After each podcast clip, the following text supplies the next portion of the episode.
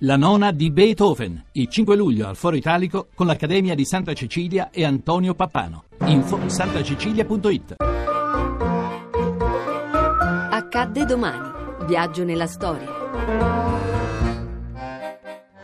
27 giugno 1980, la strage di Ustica. Secondo un'informazione giunta pochi minuti fa, sarebbero stati persi i contatti radio con un DC-9 dell'Italia in volo tra Bologna e Palermo. L'aereo doveva atterrare a Palermo alle 21.45 ma dalle 20.45 non si hanno più notizie. Alle 21.55 decolla il primo HH-3F e inizia a perlustrare l'area presunta dell'eventuale incidente. L'aereo è ormai disperso. Nella notte numerosi elicotteri, aerei e navi partecipano alle ricerche nella zona. Poco dopo vengono avvistati i primi relitti e i primi cadaveri. Le vittime del disastro sono 81, di cui 13 bambini, ma si ritrovano e recuperano i corpi di sole 38 persone. Pronto?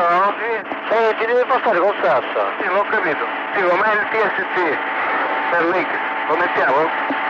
Aspetta che parlo con... Aspetta, eh. L'ancora misterioso radarista chiede alla base di Marsala se deve registrare la traccia, il TST, del MiG. Marsala si consulta con qualcuno, poi dopo una lunga pausa risponde così. No, niente, lascia stare, no.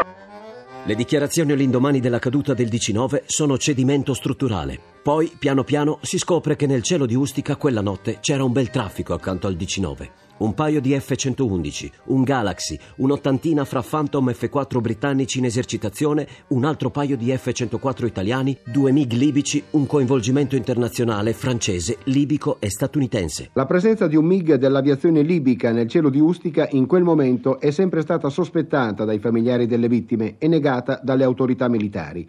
Un MiG precipitò però in quei giorni sui monti della Sila.